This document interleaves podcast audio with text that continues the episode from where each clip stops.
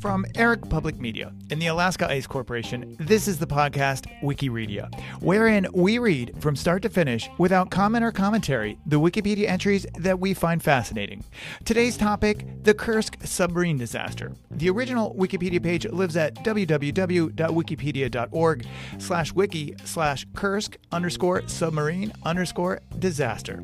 Before we start, we want to know what your favorite Wikipedia pages are. Please send us suggestions for future episodes to wikireadia at pm.me. This is The Kursk Submarine Disaster, Wikireadia episode number 117, date of production August 5th, 2020. And I'm your host, Eric Goris. Let's get started.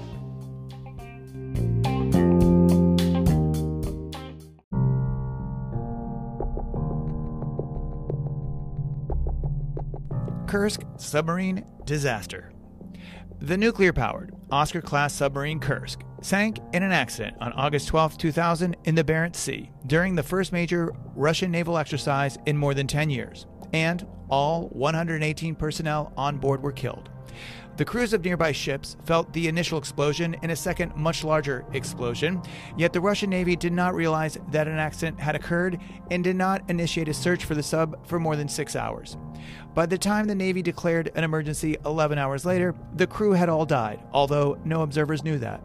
Because the submarine's emergency rescue buoy had been intentionally disabled during an earlier mission, it took more than 16 hours to locate the sunken boat. Over four days, the Russian Navy repeatedly failed in its attempts to attach four different diving bells and submersibles to the escape hatch of the submarine. Its response was criticized as slow and inept. Officials misled and manipulated the public and news media and refused help from other governments.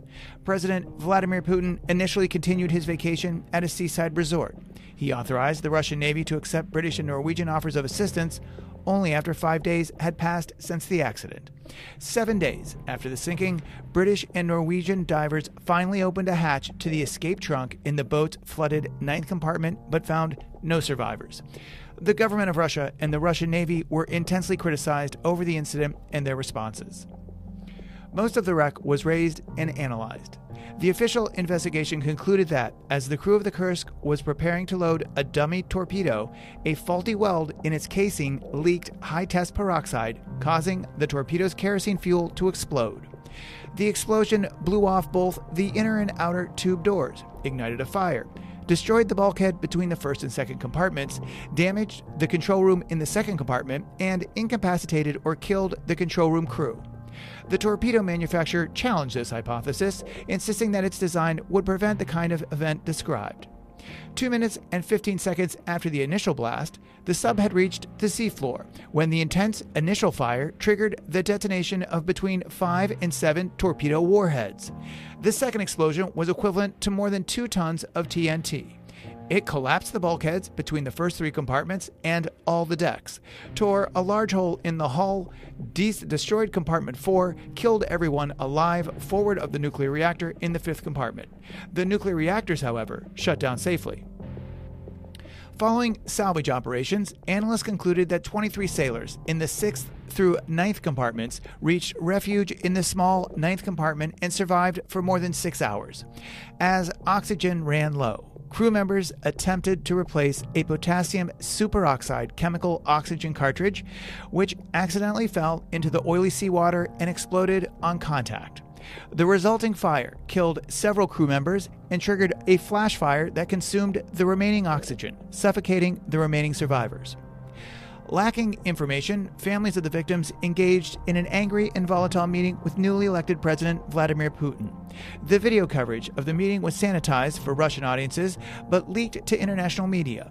Russian audiences were shocked when they later saw this footage, which showed a distraught wife and mother being forcibly sedated before she was removed from the meeting.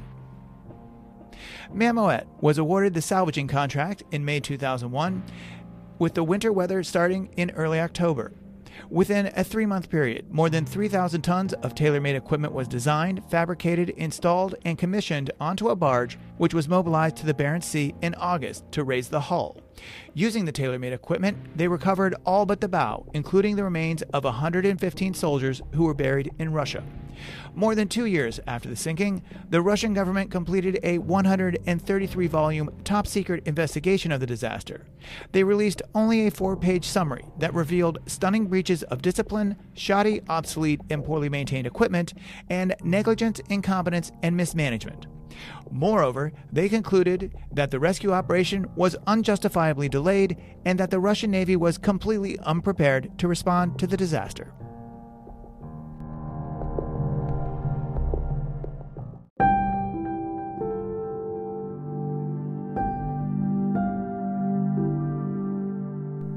Naval exercises and events.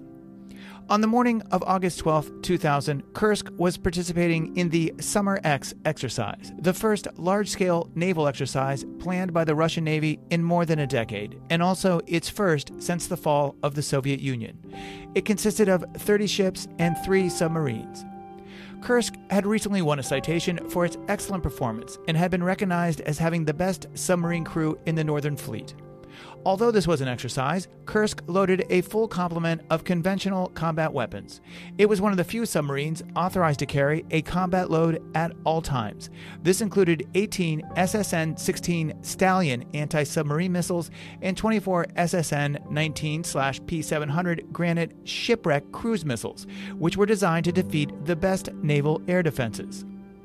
Kursk Kursk enjoyed a mythical standing. It was reputedly unsinkable, and there were claims it would withstand a direct hit from a torpedo. The outer hull was constructed using 8mm steel plate covered by up to 80mm of rubber, which minimized other submarines or surface vessels' ability to detect the submarine.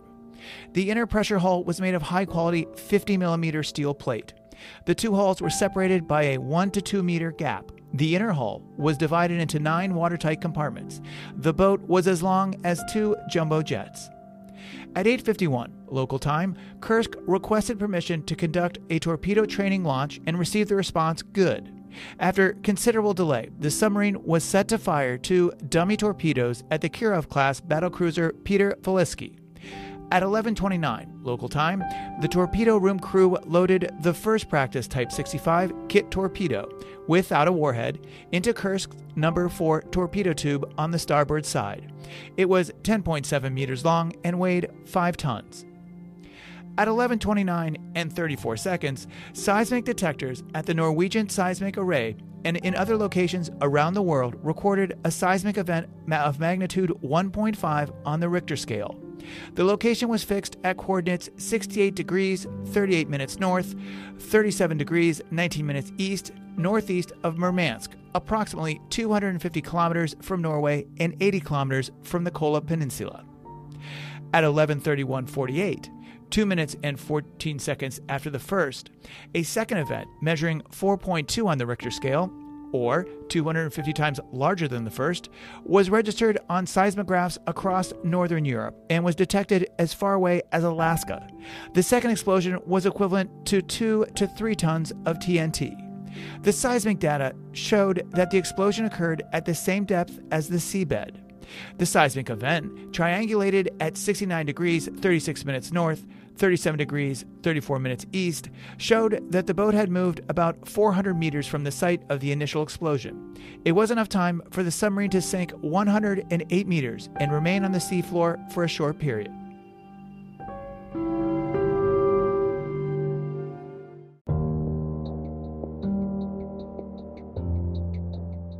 Rescue response. The crew of the submarine Karelia detected the explosion, but the captain assumed that it was part of the exercises. Aboard the Peter Veliki, the target of the practice launch, the crew detected a hydroacoustic signal characteristic of an underwater explosion and felt their hull shudder. They reported the phenomena to the fleet headquarters, but the report was ignored. The scheduled time period for Kursk to complete the practice torpedo firing expired at 1330 without any contact from the sub. Accustomed to the frequent failure of communications equipment, Fleet Commander Admiral Popov aboard the Peter Veliki was not initially alarmed. The ship dispatched a helicopter to look for Kursk, but it was unable to locate the sub on the surface. This was reported to Popov. The Northern Fleet duty officer notified the head of the fleet's search and rescue forces, Captain Teslenko, to stand up for orders. Teslenko's primary rescue ship was a 20 year old former lumber carrier, the Mikhail Rudinitsky, which had been converted to support submersible rescue operations. Teslenko notified the ship's captain to be ready to depart on one hour's notice. Berthed at the primary Northern Fleet base at Severomorsk, the ship was equipped with two AS 32 and AS 34 Priz class deep submergence rescue vehicles, a diving bell, underwater video cameras, lifting cranes, and other specialized gear.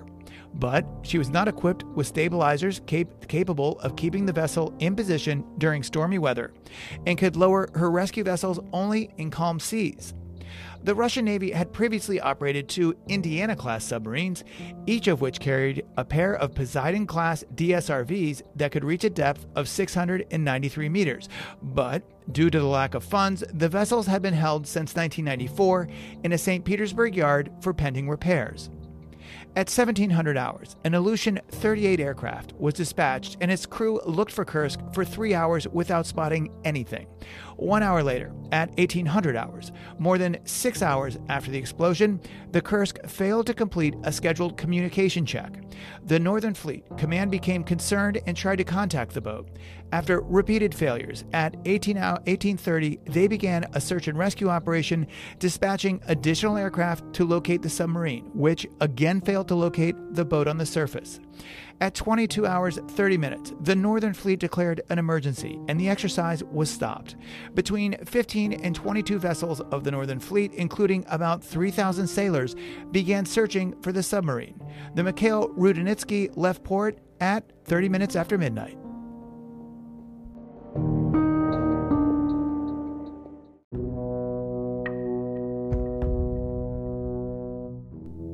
The Russian Navy initially downplayed the incident. Late on Saturday night, nine hours after the boat sank, Northern Fleet Commander Admiral Popov ordered the first search for the submarine. Twelve hours after it sank, Popov informed the Kremlin, but Minister of Defense Igor Sergeyev did not notify Putin until 7 o'clock Sunday morning. Sergeyev did not recommend that Putin visit the disaster site. On Sunday, after Popov already knew that Kursk was missing and presumed sunk, he briefed reporters on the progress of the naval exercise. He said the exercise had been a resounding success and spoke highly of the entire operation. Early on Sunday morning at Vidyayevo Naval Base, rumors began to circulate among family members of Kursk's crew that something was wrong. A telephone operator handled an unusual volume of calls and she overheard that a submarine was in trouble and the boat's name. The base was very small and news spread quickly. The wives and family members exchanged news, but nobody had any more information. Kursk had been previously regarded as unsinkable, and so family members could not believe the worst of the rumors. They hoped that the submarine was just temporarily unable to communicate. The deputy base commander reassured the women that the headquarters office was half empty and that the officers present were just passing the time. On the afternoon of the explosion, before the Kremlin had been informed of the submarine sinking, U.S. National Security Advisor Sandy Berger and Defense Secretary William Cohen were told that the Kursk had sunk. Once officially informed, the British government, along with France, Germany, Israel, Italy, and Norway, offered help, and the United States offered the use of one of its two deep submergence rescue vehicles. But the Russian government refused all foreign assistance. Minister of Defense Igor Sergeyev told the American embassy that the rescue was well underway. The Russian Navy told reporters that a rescue was imminent.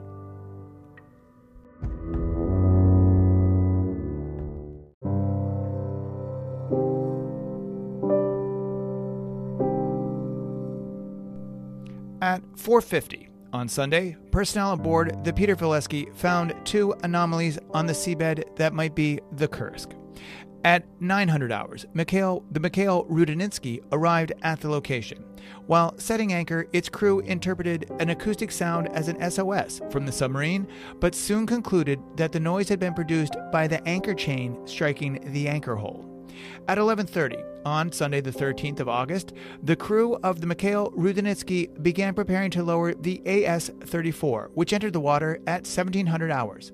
At 1830, at a depth of 100 meters and at a speed of 2 knots, the AS-34 reported colliding with an object, and through a porthole, the crew reported seeing the Kursk's propeller and stern stabilizer. The AS 34 was damaged by the collision and surfaced, so the crew of the Mikhail Rudnitsky began preparing the AS 32 for operations. At 2240, the AS 32 entered the water and began searching for the Kursk, but given an incorrect heading by personnel aboard the Peter Veliki, it was unable to locate the submarine. Crew aboard the Mikhail Rudnitsky tried to contact Kursk and briefly thought they heard an acoustic SOS signal, but this was determined to be of biological origin. They reported the sounds to the Peter Veliki. The AS 32 returned to the surface at 1 o'clock on Monday morning, the 14th of August.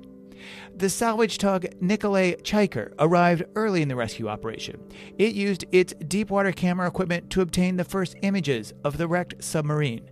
Video camera pictures showed severe damage from the sub's bow to its sail. They also revealed that Kursk was listing at a 25 degree angle and down 5 to 7 degrees by the bow. The bow had plowed about 22 meters deep into the clay seabed at a depth of 108 meters. The periscope was raised, indicating that the accident occurred when the submarine was at a depth of less than 20 meters. The AS-34 was repaired and launched at 5 o'clock on Monday. At 6.50, the AS-34 located Kursk and unsuccessfully tried to attach to the aft escape trunk over Kursk's ninth compartment. It was unable to create the vacuum seal necessary to attach to the escape trunk, and its batteries were quickly depleted. The crew was forced to surface. When the crew discovered that no spare batteries were available, they were forced to wait while batteries were recharged. Winds, meanwhile, increased, blowing 10 to 12 meters per second to 15 to 27 meters per second, and the waves rose to 3 to 4 points, forcing the Russians to suspend future rescue operations.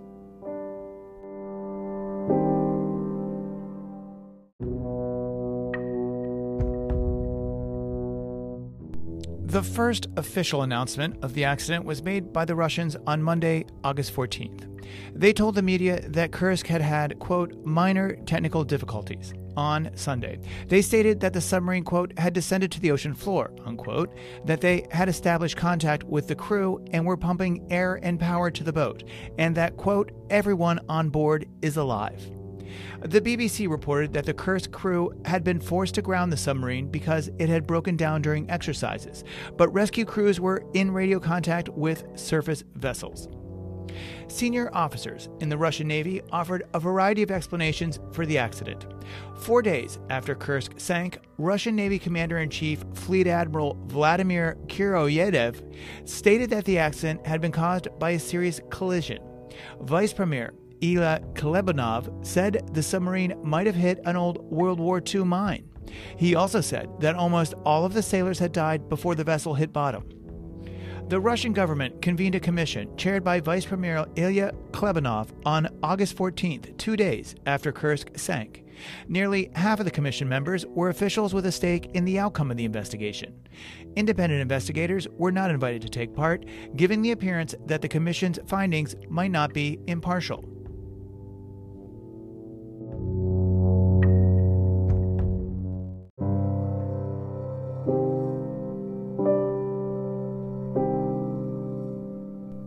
Bad weather, 3.7 meter waves, strong undersea currents, and limited visibility impaired the rescue crew's ability to conduct operations on Tuesday and Wednesday. On Tuesday, the Mikhail Rudnitsky lowered a diving bell twice but were unable to connect to the sub. They also tried and failed to maneuver a remotely operated vehicle onto the rescue hatch. At 8 p.m. Tuesday, an AS 34 was launched again but was damaged when it struck a boom as it was being lowered into the sea. It was brought back aboard, repaired, and relaunched at 10:10 p.m. On Tuesday, August 15th, three days after the sinking, the crane ship PK 7500 arrived with the more maneuverable Project 18270 Bester type DSRV AC 336. Uh, but the weather prevented the PK 7500 from launching the DSRV. The rescue team decided to launch the submersible near the coast and tow it to the rescue site with a salvage tug. On Wednesday, the 16th of August, 20 minutes after midnight, An AS 34 twice attempted to attach to the ninth compartment escape hatch, but was unsuccessful. It surfaced, and as it was being lifted onto the deck of the mothership, its propulsion system was seriously damaged. The crew of the Mikhail Rudnitsky cannibalized the AS 32 to repair the AS 34. Rescue operations were suspended while the repairs were made. The PK 7500 arrived from the coast where it had launched the DSRV. It repeatedly lowered the rescue vessel 110 meters to the submarine, but it was unable to latch onto an escape hatch. One of the rescue capsules was damaged by the storm. On Thursday at noon, Popov reported to the General Staff of the Navy that no explosion had occurred on the Kursk, that the sub was intact on the seafloor, and that an external influence might have caused a leak between the first and second compartments. On Thursday, Russian Priz DSRV made another attempt to reach the aft area of the submarine, but it was unable to create the vacuum seal necessary to attach to the escape trunk. Western media criticized the Russians' 32 hour response time. However, the standard for deploying a recovery vessel in 2000 was 72 hours. The rescue ship Altay attempted to attach a diving bell to the sub but was unsuccessful. Russian Navy headquarters in Moscow told media that rescuers had heard tapping from the boat's hull, spelling SOS, water, although the possibility of tapping through the double hull was later discounted. Other reports said the sounds had been misinterpreted or were made up. Rescue divers did not attempt to, to tap on the hull to signal potential survivors acoustically. However, video evidence seems to suggest otherwise, as it shows Norwegian divers tapping on the aft rescue hatch while the rescue part of the operation was still underway. Fragments of both the outer and inner hulls were found nearby, including a piece of Kursk's nose weighing 5 tons, indicating a large explosion in the forward torpedo room.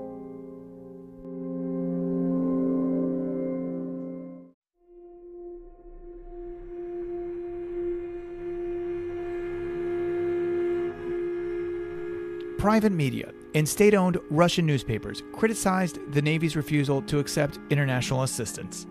Five days after the accident, on August 17th, President Putin accepted the British and Norwegian government's offer of assistance. Six teams of British and Norwegian divers arrived on Friday, August 18th. The Russian 328th Expeditionary Rescue Squad, part of the Navy's Office of Search and Rescue, also provided divers. On August 19th, the Norwegian ship Normand Pioneer arrived with British rescue submarine LR 5 on board, seven days after the disaster. On Sunday, August 20th, the Norwegians lowered a ROV to the submarine. They found that the first 18 meters of the boat was a mass of twisted metal and debris. Russian Navy officials imposed specific constraints that restricted the Norwegian divers to work on the stern of the boat only, specifically the escape hatch over compartment 9 and an air control valve connected to the rescue trunk. When the divers attempted to open the air control valve, it would not move. Russian experts on one of the most technologically advanced submarines in the Russian fleet told the divers that they must open the valve counterclockwise or they would break it. The divers finally went against the expert advice and tried turning it clockwise, which worked. The divers tried to use the arms of the ROV to open the hatch, but were unsuccessful until the morning of Monday, August 21st. They found the rescue trunk full of water. They used a custom tool to open the internal hatch of the rescue trunk, releasing a large volume of air from the ninth compartment. Divers lowered a video camera on a rod into the compartment and could see several bodies. The salvage companies agreed that the Norwegian divers would cut holes into the hull, but only Russian divers would enter the submarine. The Norwegian divers cut a hole in the hull of the eighth compartment to gain access using a cutting machine that shoots a high velocity water and cutting grit mix at 15,000 pounds per square inch pressure. The Russian divers entered the wreck and opened a bulkhead hatch to compartment 9 they found that dust and ashes inside the compartment 9 severely restricted visibility. As they gradually worked their way inside the compartment and down two levels, they found the remains of Captain Lieutenant Dmitry Kolesnikov. All the men had been clearly badly burned. The divers cut additional holes in the hull over the third and fourth compartments. The Russian divers removed secret documents and eventually recovered a total of 12 bodies from the ninth compartment.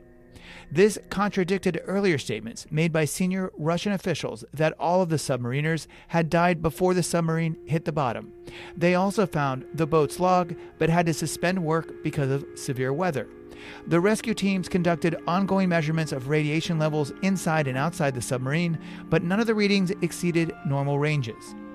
On the 21st of August, after the Norwegian divers confirmed that no one was alive in the ninth compartment, Chief of Staff of the Russian Northern Fleet, Mikhail Motsak, announced to the public that the Kursk was flooded and all of its crew members had died. Admiral Popov, commander of the Northern Fleet, also addressed the public in a televised broadcast and asked the Kursk family members for forgiveness. Forgive me for not bringing back your boys. Additional plans were made to continue to remove the bodies, but the Russian Navy could not agree on a contract with a foreign company. The families of those who died on the submarine protested that they did not want additional lives put at risk to bring up the dead. On August 22nd, President Putin issued an executive order declaring August 23rd a day of mourning.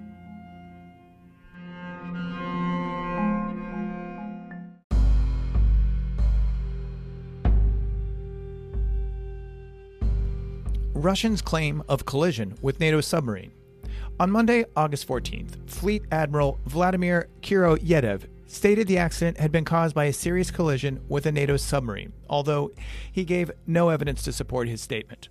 Senior commanders of the Russian Navy repeated this false account for more than two years after the disaster. Many who wanted to continue negative relations between Russia and the West supported this scenario. During the exercise, the Russians had required each of their submarines to stay within a specified area. This was designed to eliminate the possibility of a collision and to allow surface ships to detect the presence of a Western spy sub. On the 29th or 30th of August 2000, an official government commission tasked with investigating the disaster announced that the likely cause of the sinking was, quote, a strong dynamic external impact, corresponding with the first event, probably a collision with a foreign submarine or a large surface ship or striking a World War II mine. They said that the exercise had been monitored by two American Los Angeles class submarines, the USS Memphis and the USS Toledo, and the Royal Navy Swiftsure class submarine, the HMS Splendid. When the exercise was canceled due to the accident, these ships put in at European ports. When, while the official inquiry was still underway, on 25th of October 2000, Commander of the Northern Fleet Popov and his Chief of Staff Motsak were interviewed by the Spanish newspaper El Mundo. They repeated the theory that Kursk collided with a NATO submarine shadowing the exercises. Fleet Admiral Vladimir Kuroyedov stated again on October 25th that he was 80% certain that the accident was caused by a collision with a foreign submarine. There had been 11 collisions between submarines in the Barents Sea since 1967. The Russian Navy produced video footage of the wreck that they claimed showed evidence that this too resulted from a collision. On November 5th, a representative of the Northern Fleet General Staff told the Russian NTV television station that the sinking was caused by a collision. Admiral Motsak repeated this assertion on November 17th in an interview with the Russian newspaper Izvestia. Officials insisted that an American submarine was closely shadowing the Kursk and had caused the collision by getting too close. The Russian Navy produced satellite imagery of the USS submarine Memphis docked at a Norwegian naval base in Bergen just after the alleged collision and claimed that this proved the submarine had surfaced for repairs, but the authenticity of the photos was never proven. But geophysicists who analyzed the seismic signals concluded and reported in February 2001 that the initial sound recorded was triggered by an explosion and not a collision with another vessel. The seismic waveforms of the second event, known by then to be from the explosion of several torpedo warheads, also generated a high frequency bubble signature characteristic of an underwater explosion of approximately 3 to 7 tons of TNT. When analysts compared the second event with the first, they concluded that the first event was also the explosion of a torpedo. Britain's Blacknest Seismic Monitoring Station, which studies seismic signals generated by underground nuclear explosions and earthquakes, identified two distinct explosions. They determined that the two shockwaves were a perfect match and consistent with a torpedo explosion.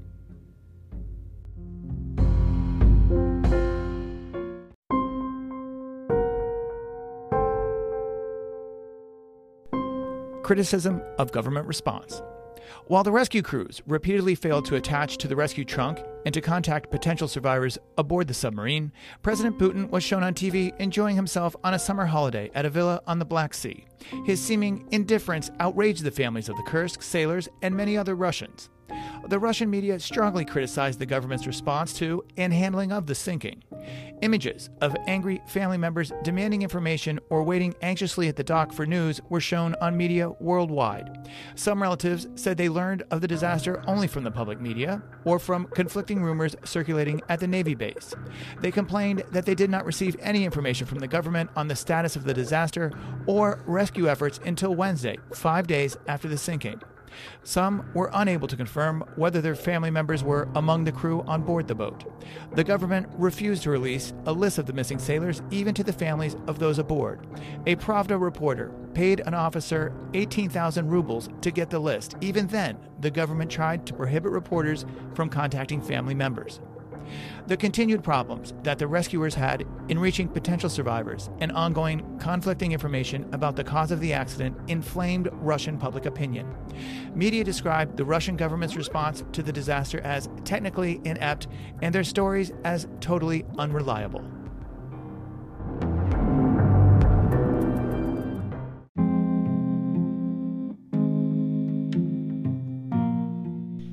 President Putin had been advised by the military from the start of the disaster that they had the situation under control and that he did not need to intervene. He was told that there was a strong possibility that a foreign vessel had caused the accident, and therefore Russia should not accept help from foreign powers. Only four months into his tenure as president, Putin was highly criticized by the public and media for his decision to remain at a seaside resort, and his once highly favorable ratings dropped dramatically. The president's response appeared callous, and the government's actions looked incompetent. On Tuesday, August 22nd, 10 days after the sinking, Putin met at 8 p.m. in the Vidyayevo Navy Base Officers Club and Cultural Center with about 400 to 600 angry and grieving residents of the naval base and about 350 family members of the Kursk's crew. The meeting was closed and access was tightly controlled. Two Russian journalists who posed as family members witnessed distraught widows and mothers howling at Putin, demanding to know why they were receiving so much conflicting information and who was going to be punished for the deaths of their family members. German television channel RTL provided the Russian national daily paper with an unedited transcript. The transcript revealed that Putin told the families that Admiral Kuroyedov had agreed to accept foreign assistance as soon as it was offered on Wednesday, August 16th, but he was shouted down as soon as he offered this explanation. The family members knew from media reports that foreign assistance had been offered on Monday. Up to this point, family members had received 1,000 rubles in compensation. Putin also offered the families additional compensation equivalent to 10 years' salary, about $7,000 US at the time. The Russian state channel RTR was the only media granted access. Their severely edited broadcast of the meeting showed only the president speaking, eliminating the many emotional and contentious encounters between the president and family members. Their single TV camera feed fed its signal to a satellite truck on loan to RTR from the German TV company RTL, and RTL recorded the entire event. During the meeting, Nadjenska Tylik, the mother of a Kursk submariner, Lieutenant Sergei Tylik, was extremely emotional and interrupted the meeting. She harangued Putin and Deputy Prime Minister Gleb Anov, accusing them of lying to the family members. She told them, You better shoot yourselves now. We won't let you live, bastards. When she would not be quiet, a nurse in civilian apparel behind her forcibly injected her through her clothing with a sedative. She quickly lost the ability to speak and was carried out. Immediately after his wife was given the injection, Tylik's husband said that he had asked the nurse to give his wife the drug because she was prone to excessive emotions. Four months later, Nadjeska Tylik said her husband had lied about the injection to, to the public to save my nerves and that he did not ask for help. Tylik later said, The injection was done to shut my mouth. Immediately after it, I lost the ability to speak and I was carried out. The whole scene was captured by the TV crew, but it was not televised within Russia. Foreign media showed Tylik being removed by officials from the meeting. Tylik later criticized President Putin because he did not want to answer direct questions at the meeting. Maybe he didn't know what to say, but we did not receive concrete answers to concrete questions, she said. Tylik told the St. Petersburg Times that she would go to any lengths to learn the truth about the submarine disaster. They told us lies the whole time, and even now we are unable to get any information, she said. Russians and observers in the West were shocked by the incident and feared that the public sedation of a crew member's mother meant that the former Soviet Union was returning to Cold War era methods of silencing dissent.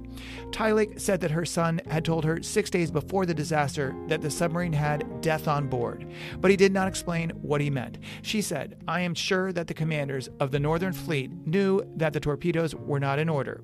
Those who are guilty must be punished. Navy officers in Vidyayevo later confirmed to the Times and to the St. Petersburg Times that Tylik was given a sedative. We've been giving sedatives to relatives since this began, and it's not such a big deal as you make it out to be in the West, said an officer who would not identify himself. We are simply protecting the relatives from undue pain. It was for her own protection.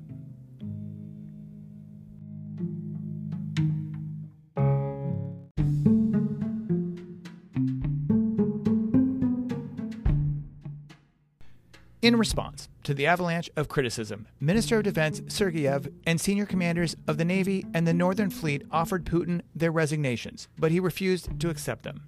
Putin lashed back at the press, who had been severely critical of his personal response and the entire government's handling of a national tragedy.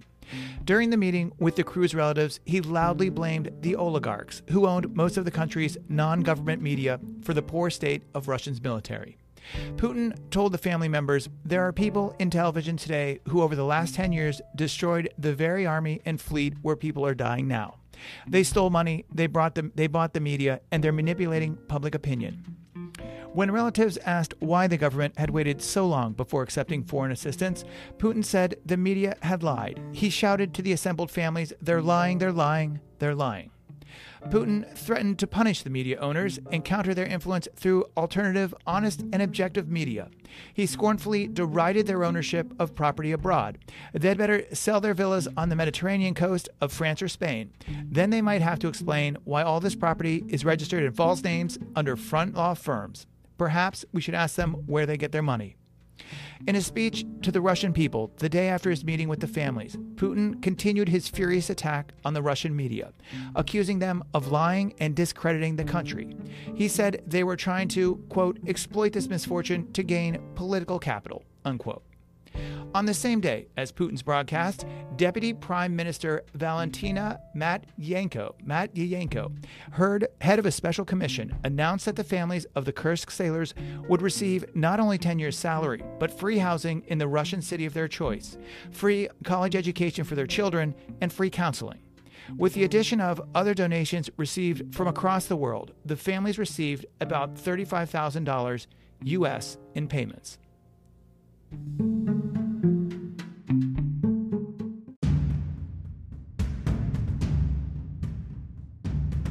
On July 26, 2002, almost two years later, the Government Commission and Russia's Prosecutor General Vladimir Ustinov announced that the hydrogen peroxide fuel in the dummy torpedo inside the fourth torpedo launcher set off the initial explosion that sank Kursk. Ustinov released a 133 volume top secret report in August 2002.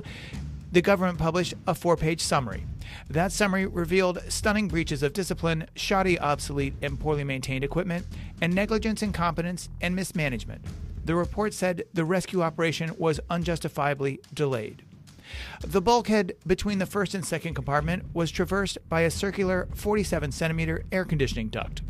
The bulkhead should have arrested the blast wave, but in keeping with common Russian submarine practice, the pressurized valve in the ventilation system that traversed the bulkhead was left open to minimize the change in pressure during a weapon's launch. The initial blast set off a fire that was later estimated to have burned at 2700 degrees Celsius. The government report concluded that the initial explosion and fire in the torpedo room compartment immediately killed all seven crew members within. The open valve in the ventilation system that allowed the huge blast wave and possibly the fire and toxic smoke to enter the second and perhaps the third and fourth compartments as well. Although the sub was at periscope depth, with her radio antennas extended, no one in the command post was able to send a distress signal or press a single button that would initiate an emergency ballast tank blow and bring the submarine to the surface. All 36 men in the command post located in the second compartment were immediately incapacitated by the blast wave and likely killed. Two minutes and 14 seconds after the first explosion in the torpedo compartment, the fire set off a second explosion of five to seven combat ready torpedo warheads. Acoustic data, recent, later analyzed, was found to indicate an explosion of about seven torpedo warheads in rapid succession. A single Type 65 kit torpedo carries a large 450 kilogram warhead. While the sub was submerged, 76 crew members were normally assigned to the first four compartments and 49 to the rear five compartments. Although Kursk was designed to withstand external pressure of depths up to 1,000 meters, the second internal explosion tore a two square meter hole in the boat's hull, opening the first through fourth compartments to the sea. Water poured in at 90,000 liters per second. The explosion collapsed the first three compartments and all of the decks. In addition to the crew in those two compartments, there were five officers from the 7th SSGN Division Headquarters and two design engineers on board to observe the performance of a new battery in the USET 80 torpedo, set to be launched second. Anyone who remained alive in these compartments was killed by the second explosion.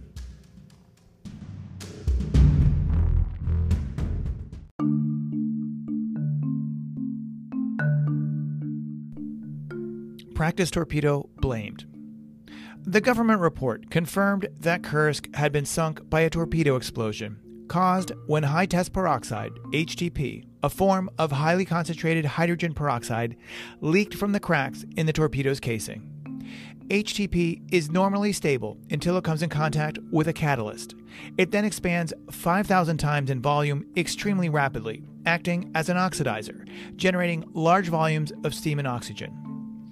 Ordinarily, the oxygen combines with kerosene fuel in the torpedo engine to propel the missile at higher speeds and greater range than conventional torpedoes. Investigators concluded that the leaking HTP had catalytically decomposed when it came in contact with copper, commonly found in the bronze and brass used to manufacture Kursk's torpedo tubes.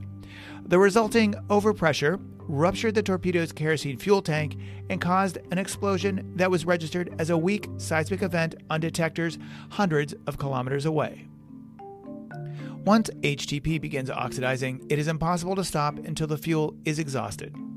Analysis revealed that when 1,000 kilograms of concentrated high test peroxide and 500 kilograms of kerosene exploded, the internal torpedo tube cover and the external tube door were blown off, opening the torpedo room to the sea. Salvage crews located a piece of the number 4 torpedo hatch on the seabed 50 meters behind the main wreckage. This position, distance, and direction relative to the rest of the submarine indicated that it was deposited there as a result of the first explosion in that tube. The fuel in the torpedoes carried by the Kursk was inexpensive and very powerful. Torpedoes using HTP had been in use since the 1950s, but other navies had stopped using them because of their inherent danger in their design.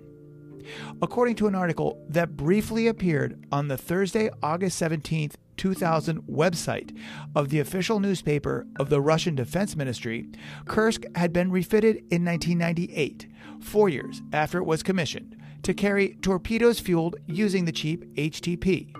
The article reported that some specialists in the Russian Navy opposed the use of HTP fueled torpedoes because they were volatile and dangerous. The story did not appear in the print edition on Friday, August 18th. Instead, the article was replaced in another that speculated the submarine had collided with an unidentified object. The change was likely due to political pressure. Vice Premier Ilya Klebanov, chair of the government commission investigating the accident, had a vested interest in suggesting the disaster had been caused by a collision with a NATO vessel. As head of the defense industries, over the objections of some officers, he had promoted the use of liquid fueled torpedoes over the safer, more expensive silver zinc battery powered torpedoes.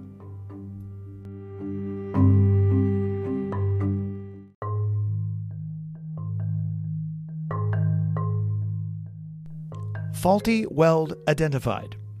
The government's final report found that the officers who had issued the order approving the use of HTP torpedoes did not have the authority to issue that order. The dummy torpedo was 10 years old, and some of its parts had exceeded their service life. Several sources said that one of the practice torpedoes had been dropped during transport, possibly leading to a crack in the casing, but that the weapon was put aboard the submarine anyway. The crane that would normally have been used to load the missiles was, as usual, out of order, and another had to be brought in, delaying the loading process. This also made the possibility of removing a damaged torpedo more difficult. Personnel who had loaded the practice torpedoes the day before the exercise noticed that the rubber seals were leaking fuel and notified junior officers of the issue, but they took no action because the exercise was so important to the Russian Navy. Even though the leaks on the dummy torpedoes had been detected, the rubber seals were not inspected before the exercise. The crew was also supposed to follow a very strict procedure when preparing the practice HTP torpedo for firing. Maintenance records revealed that the 6576 kit practice torpedo carried by Kursk came from a batch of 10 manufactured in 1990, six of which were rejected due to faulty welding. An investigation revealed that because the torpedoes were not intended to carry warheads, the welds had not been inspected as carefully as welds on torpedoes carrying warheads. When salvage crews finally recovered the remains of the torpedo and the launch tube, analysis determined that both bore signs of distortion and heat damage that were consistent with an explosion near the middle of the torpedo, very close to an essential welded joint. The official conclusion of the commission was that a faulty weld had led to the explosion.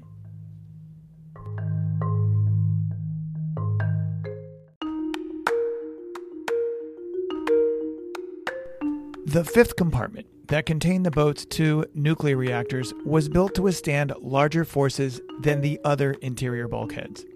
Like the exterior hull, these bulkheads were designed to withstand pressures of up to depths of 1,000 meters. The reactors were additionally encased in 13 centimeters of steel and were resiliently mounted to absorb shocks in excess of 50 Gs. The bulkheads of the fifth compartment withstood both explosions, allowing the two reactors to shut down automatically and prevent a nuclear meltdown and widespread contamination of the sea. The fifth compartment also contained recording equipment that automatically recorded the operating activity of the boat. 22 recordings were analyzed by specialists from the St. Petersburg Center of Speech Technologies. They discovered that the system had been turned off on the day of the accident in violation of procedures. Kursk was also equipped with an emergency rescue buoy on top of compartment 7 that was designed to automatically deploy when it detected any of a variety of emergency conditions like a fire or a rapid pressure change. It was intended to float to the surface and send a signal that would help rescuers locate the stricken vessel. Some reports said that the buoy had been repeatedly malfunctioning and had been welded in place. In fact, investigators learned that Kursk had been deployed to the Mediterranean during the summer of 1999 to monitor the U.S. fleet responding to the Kosovo War. Russian Navy officers feared that the buoy might accidentally deploy, revealing the submarine's position to the U.S. fleet. They ordered the buoy to be disabled, and it was still inoperative when the sub sank.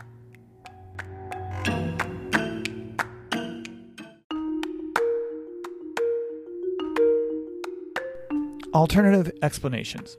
While the official government commission blamed the explosion on a faulty weld in a practice torpedo, Vice Admiral Valery Ryazantsev cited inadequate training, poor maintenance, and incomplete inspections that caused the crew to mishandle the weapon. The internal tube door was designed to be three times as strong as the external torpedo door so that any explosion inside the tube would be directed out to the sea. Salvage crews found that the internal tube hatch cover embedded in the bulkhead separated the first and second compartments 12 meters from the tube. This led investigators to conclude that it was likely that the internal door was not fully closed when the explosion occurred. It was known that the electrical connectors between the torpedoes and the internal tube door were unreliable and often required the torpedo crews to open and reclose the door to clean the connection before an electrical contact could be established. Kursk's crew had not filed a torpedo for three years, and that torpedo was a much simpler battery powered type. The crew had to complete specific maintenance steps on a regular basis and before firing a torpedo. This included cleaning the torpedo of lubricants, metal shavings, and dust that accumulate during long periods of inactivity. After the accident, investigators recovered a partially burned copy of the safety instructions for loading HTP torpedoes, but the instructions were for a significantly different type of torpedo and failed to include essential steps for testing an air valve.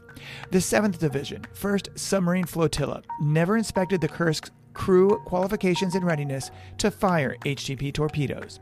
Kursk's crew had no prior experience with and had not been trained in handling or firing HTP powered torpedoes. The Kursk's crew followed faulty instructions when loading the practice torpedo. They set off a chain of events that led to the explosion. The assertion that the signatures on records documenting that the sailors had been trained in handling and firing HTP torpedoes had been faked. It was stated that the warhead fuses on combat torpedoes 1, 3, 5, and 6 were set off when the first compartment collapsed after striking the sea bottom.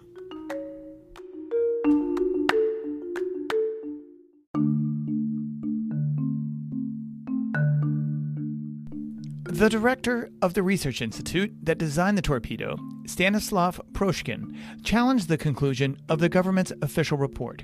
He said the weapon could have exploded only after an external event like a fire. He said that the torpedoes are routinely tested during manufacturing and are dropped from a height of 10 meters without causing damage that could lead to an explosion.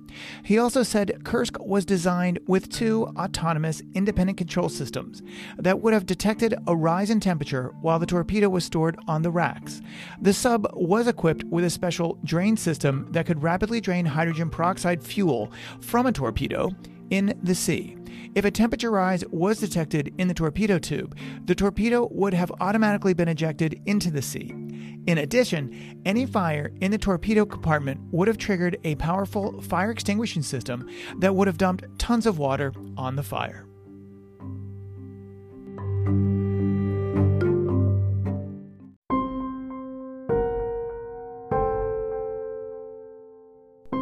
The Russian government committed to raising the wreck and recovering the crew's remains in a $65 million U.S. salvage operation. They contracted with the Dutch marine salvage companies Smit International and Mammoet to raise Kursk from the seafloor. It became the largest salvage operation of its type ever accomplished. The salvage operation was extremely dangerous because of the risk of radiation from the reactors. Only seven of the submarine's 24 torpedoes were accounted for. Salvage divers from Halliburton first detached the bow from the rest of the vessel because it might have contained unexploded torpedo warheads and because it could break off and destabilize the lifting. The divers installed two large hydraulic suction anchors into the seabed and attached a high strength tungsten carbide abrasive saw that was pulled back and forth over the bow between the anchors. It took 10 days to detach the bow. After the bow was cut free, the salvage crews raised several smaller pieces of wreckage. This included a piece of torpedo tube weighing about a ton, which was analyzed to try and learn if the explosion occurred inside or outside the tube. They salvaged a high pressure compressed air cylinder weighing about half a ton to learn more about the nature of the explosion. They also raised a part of the cylindrical section of the hard frame and part of the left forward spherical partition to determine the intensity and temperature of the fire in the forward compartment. Finally, they brought up a fragment of the sonar system dome. Mammoet converted the 24,000 long ton, 130, 130 meter long Giant 4 semi submersible deck barge to carry the sub. The ship was designed to carry huge loads on its deck, but Kursk would ride beneath this ship.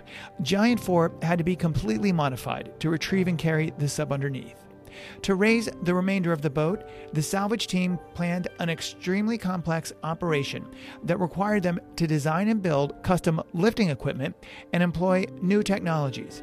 They wrote custom software that would automatically compensate for the effects of wave motion due to the rough Barents Sea, which could sever the cables suspending the sub beneath the barge. Divers cut a large hole in the barge's hull to allow room for the submarine's sail. Workers fitted the hull of Giant 4 with large saddles shaped to fit Kursk's outer hull. They cut holes through the barge, allowing 26 hoisting cables to pass through. The team manufactured 26 giant cable reels to hold the more than 200 kilometers of cable to be used to raise the sub. The giant cable reels fed 26 hydraulic stand strand jacks, each mounted on a computer controlled, pressurized pneumatic heave compensator powered by nitrogen gas that automatically adjusted for sea waves.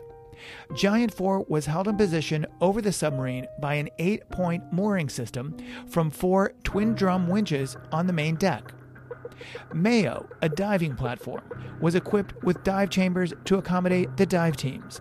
They worked in six hour shifts, and when they were not in the water, the divers remained in the saturation chambers for the entire 28 days that the operation took. The divers used hydraulic abrasive water jets to cut 26 holes through both the outer and inner hulls. The salvage divers mounted custom guidance rings around the holes in the sub and lowered guide cables to each through the holes in Giant 4. The, the team then used four guide cables to lower a custom made giant gripper, similar to a toggle bolt, which were custom designed to fit each hole, and the divers maneuvered them through their guidance ring. The crew lowered 26 groups of hoisting cables, each capable of lifting 900 tons, to the submarine and attached them to the grippers. The stand strand jacks lifted the 26 hoisting cables and slowly raised Kursk until it was beneath Giant 4. On October 8, 2001, 14 months after the disaster, and only five months after the contract had been awarded to them, the salvage team raised the remainder of the ship in a 15 hour operation. Once the sub was raised and joined to the barge, it was carried back under the barge to the Russian Navy's uh, Roslyakovo shipyard in Murmansk. Once there, two giant custom manufactured pontoons were floated under Giant 4 to lift the barge 20 meters to allow it to enter a floating dry dock with Kursk attached underneath. Once in the dry dock, the pontoons were pumped full of more air, lifting Giant 4 and allowing crews to remove the lifting cables and detach the Kursk.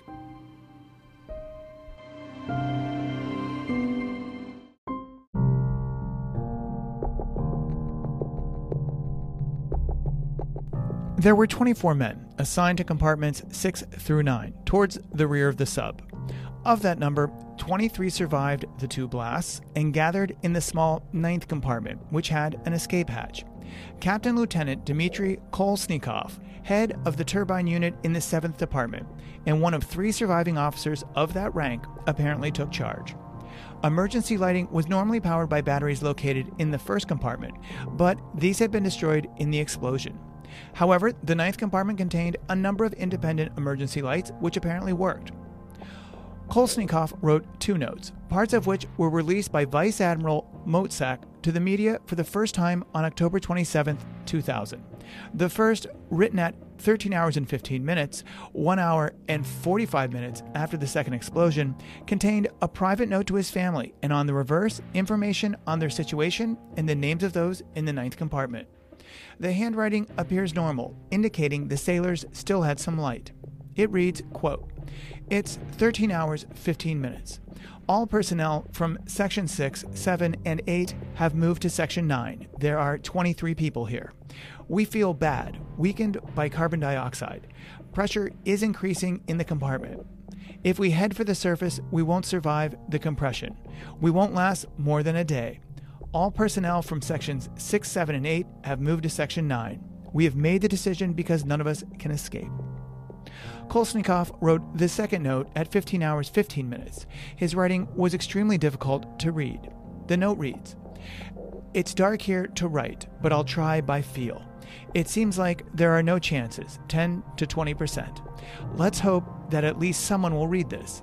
Here's the list of personnel from the other sections who are now in the ninth and will attempt to get out. Regards to everybody, no need to despair. Kolesnikov. Unquote. The newspaper is Vestia, reported on February 26, 2001, that another note, written by Lieutenant Commander Rashid Aryapov, had been recovered during the initial rescue operation.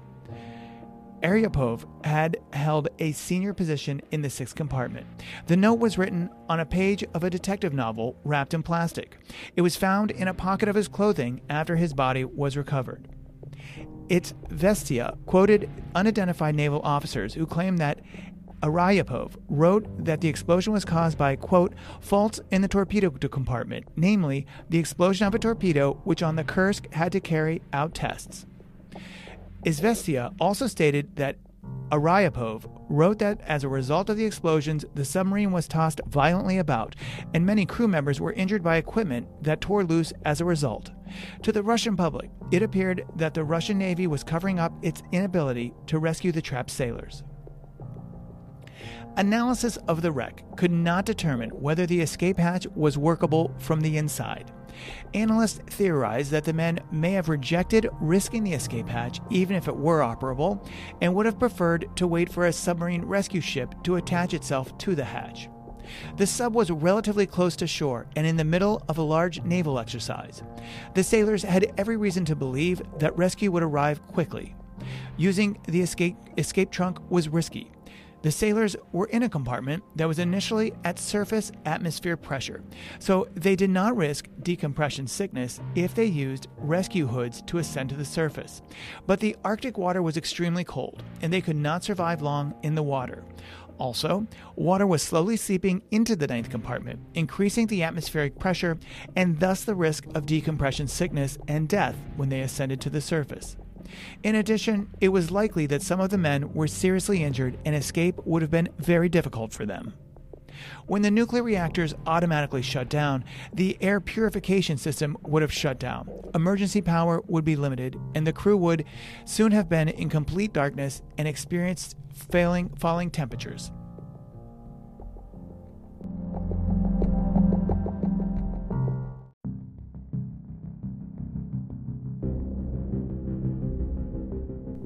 There was considerable debate over how long the sailors in the ninth compartment had survived. Russian military officers initially gave conflicting accounts that survivors could have lived up to a week within the sub, but those that died would have been killed very quickly. The Dutch recovery team reported that they thought the men in the least affected ninth compartment might have survived for two to three hours but the level of carbon dioxide in the compartment exceeded that which people can produce in a closed space. Divers found ash and dust inside the compartment when they first opened that hatch, evidence of a fire. But this fire was separate from that caused by the exploding torpedo. Captain Lieutenant Kolesnikov, evidently the senior officer in the compartment, wrote a final note at 15 hours and 15 minutes in the dark, giving evidence that he was alive at least four hours after the explosion. Other notes recovered later show that some sailors in the ninth compartment were alive at least 6 hours and 17 minutes after the boat sank. Vice Admiral Vladislav Ilyin, the first deputy chief of the Russian Navy staff and head of the Kursk Naval Incident Cell, concluded that the survivors had lived up to three days. In any event, the Russian rescue teams were poorly equipped and badly organized, while foreign teams and equipment were far away and not given permission to assist. It is unlikely that any rescue by either Russian or foreign specialists could have arrived and reached the sub in time to rescue any survivors.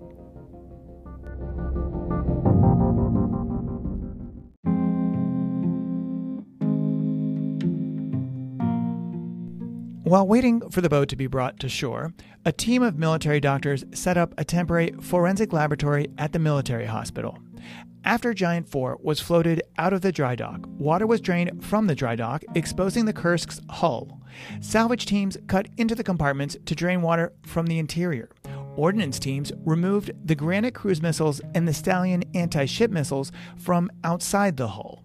On October 23rd, two investigators and two Navy commanders were the first to enter the hull. The next day, October 24th, eight teams of investigators and operational experts began analyzing the debris found inside the boat and recovering and identifying remains of the crew. Working from a database of personal identification details, including the crew members' features, dental x rays, birthmarks, and tattoos, the doctors examined the bodies as they were brought to the laboratory. Salvage team members found a large number of potassium superoxide chemical cartridges used to absorb carbon dioxide and chemically release oxygen to enable survival in the ninth compartment. Autopsies of the crew recovered from the ninth compartment showed that three men suffered from thermal and chemical burns.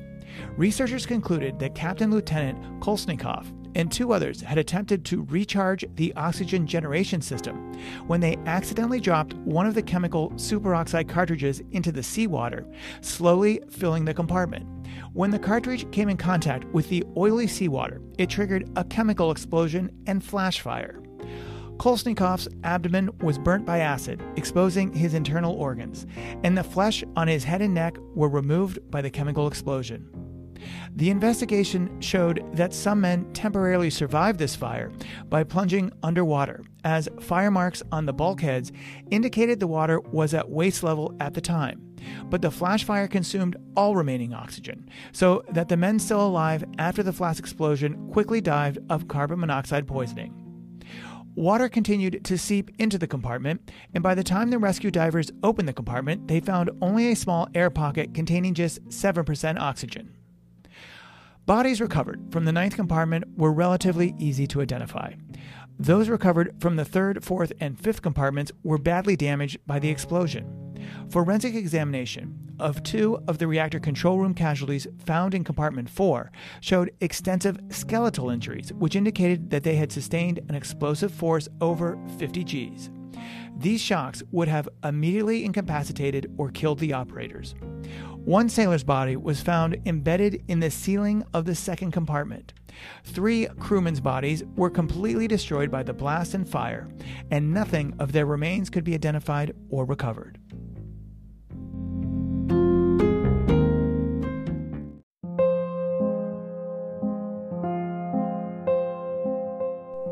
The sinking of the ship, the pride of the Russian submarine fleet, was a devastating blow to the Russian military. The Kursk's participation in the exercise had been intended to demonstrate Russia's place as an important player on the international stage. But the country's inept handling of the crisis instead exposed its weak political decision making ability and the decline of its military. Once the human remains had been removed and the hull had been thoroughly investigated, the remainder of the ship was transported to Sayda Bay on the northern Kola Peninsula. The two nuclear reactors were defueled and the ship was cut up for scrap. Finally, recognizing the hazard of the HTP fueled torpedoes, the Russian Navy ordered all of them to be removed from service.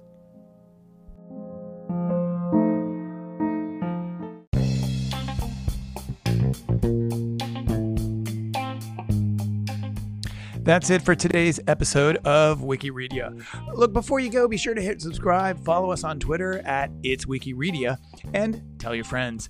What do you want to listen to? Send topic ideas to our email, which is wikiredia at pm.me. Our producer and narrator, that's me, is Eric Goris. Our engineer is OJ Tingles, and our content editor is Johnny Rocketship. We ask you to support this show by following and sharing, but more importantly, just listening. We also ask that you do your part to support Wikipedia itself by considering a donation to the Wikipedia Foundation. That can be done at wikipedia.org. All, or at least the vast majority, of the words spoken on this show are from the text of Wikipedia entries, and we're using those words under the Creative Commons Attribution Share Alike 3.0 license, which grants us, and in fact anyone, the right to adapt the original work remix it, and then to distribute and transmit the work even for commercial purposes. This license requires that we name the author of the original work, which in this case is Wikipedia. Wikiredia itself is also distributed under the same Creative Commons Attribution Share Alike 3.0 license. Wikiredia is a production of Eric Public Media and the Alaska Ice Corporation.